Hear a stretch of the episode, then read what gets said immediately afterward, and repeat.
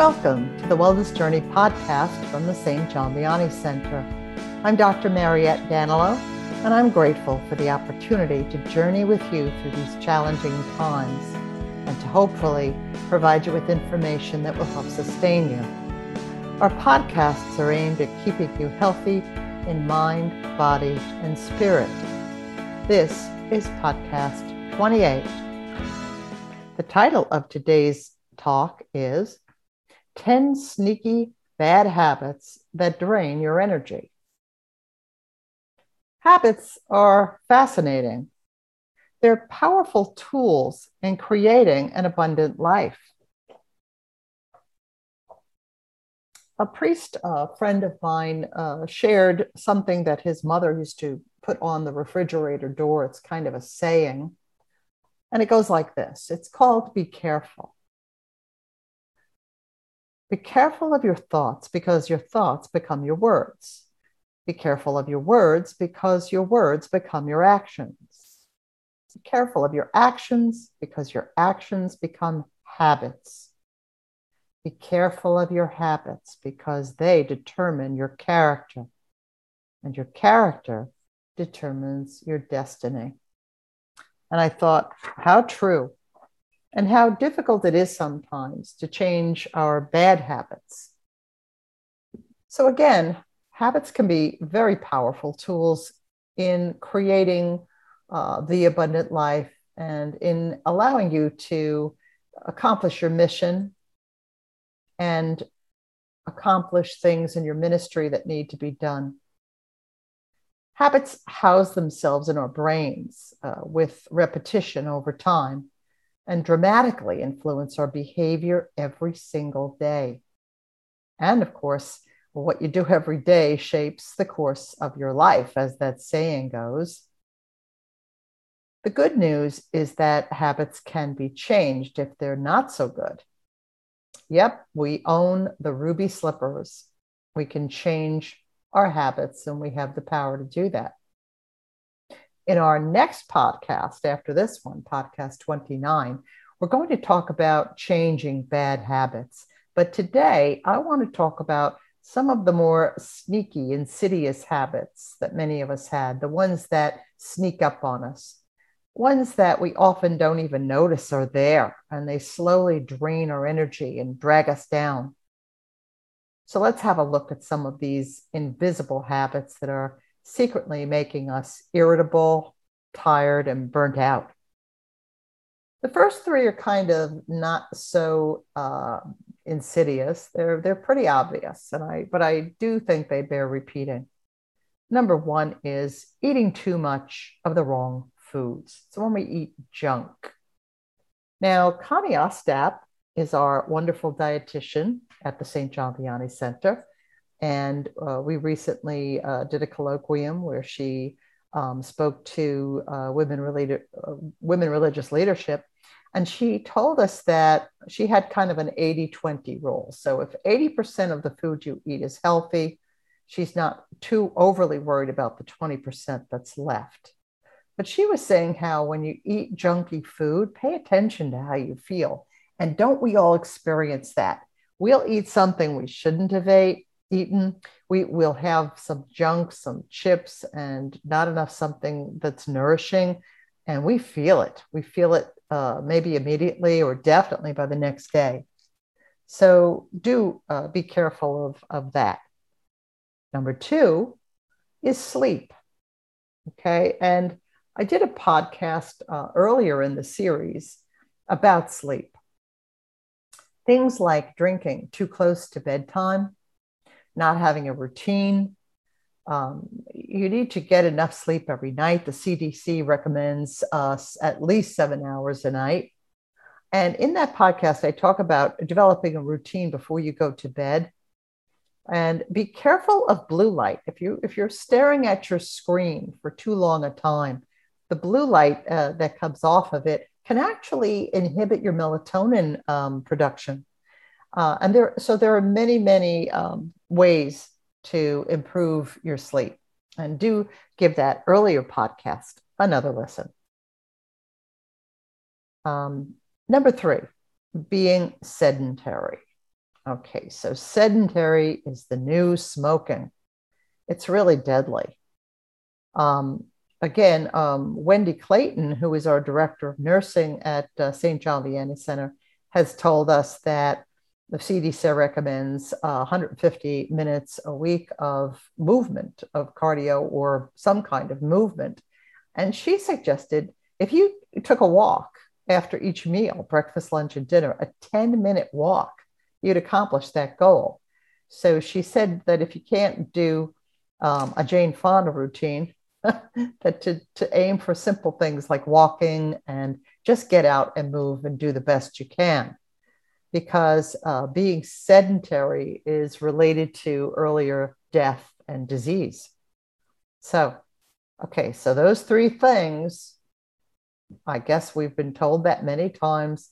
They're not quite so sneaky, uh, they're pretty obvious, but I hope that you'll give them very serious consideration and get started in a small way, at least. Okay, so number four, I also talk about in a previous podcast, and that's laughter. Sometimes we forget to laugh. Sometimes days go by and we haven't laughed. And a good guffaw um, is very important. Laughter is important. So, um, the science of laughter and its impact on the immune system. There are just numerous research studies that show how important it is. I don't think God would have given us the ability to laugh if it wasn't important. So do pay attention to whether or not you're having a little fun every day and a chuckle.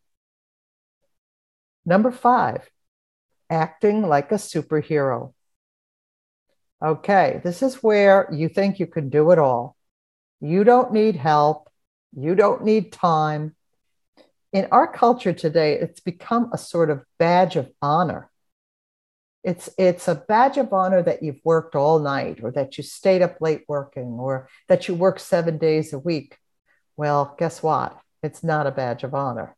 It's kind of a, a big myth that in order to be productive, we need to be constantly moving and bouncing around, taking on a million chores at once. In reality, and as the science shows, multitasking is a habit many of us fall into that actually makes us less effective at getting things done. Scientists have shown that multitasking does not work. It wears us down and drains our energy. Try slowing down for a minute.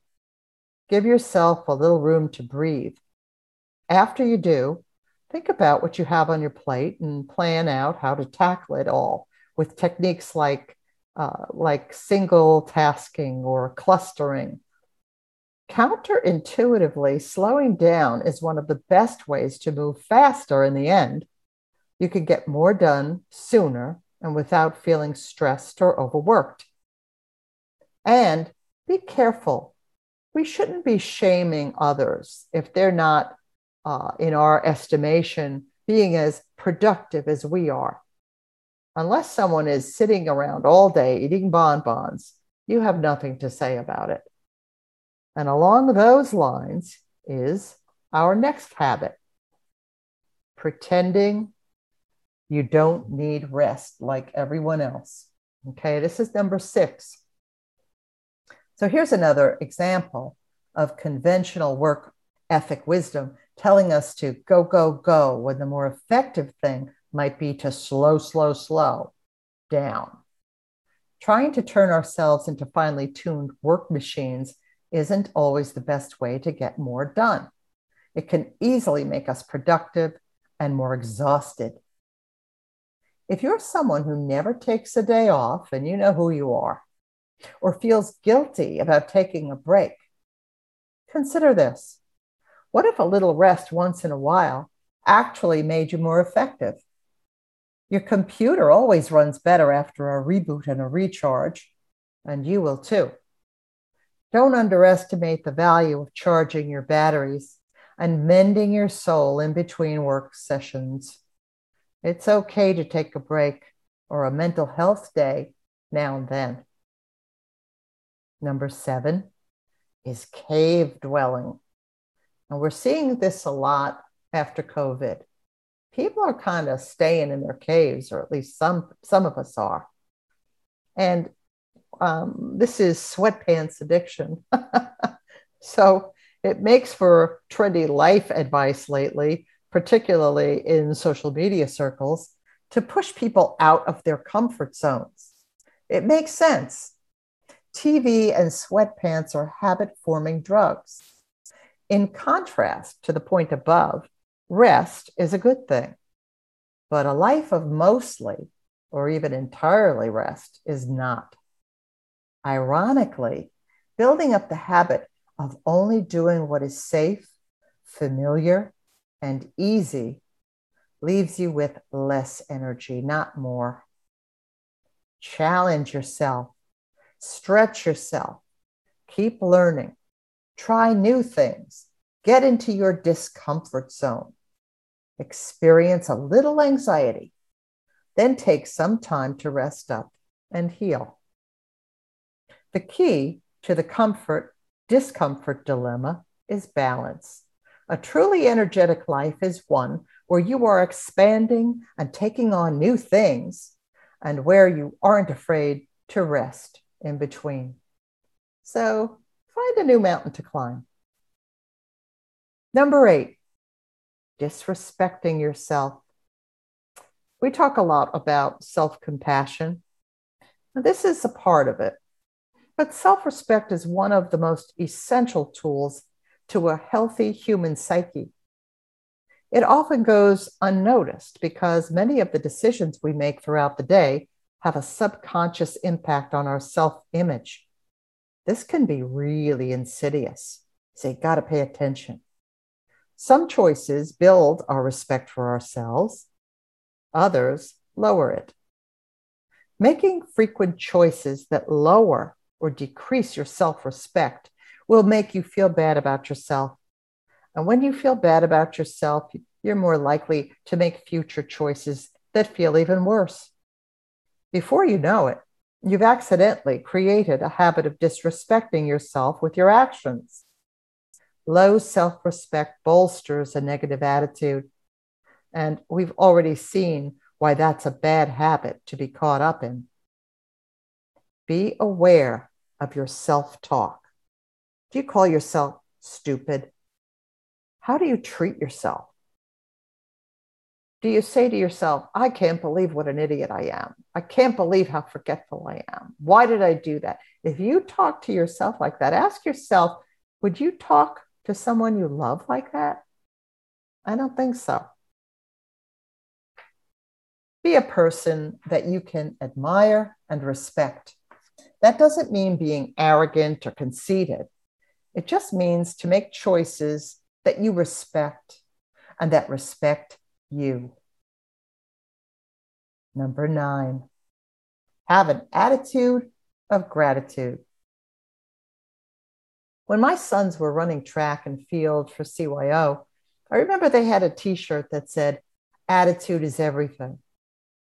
And I thought about it, and it really is true. Carrying a negative attitude with you everywhere is a huge detriment to your physical and mental health. It wears you out and makes you feel terrible.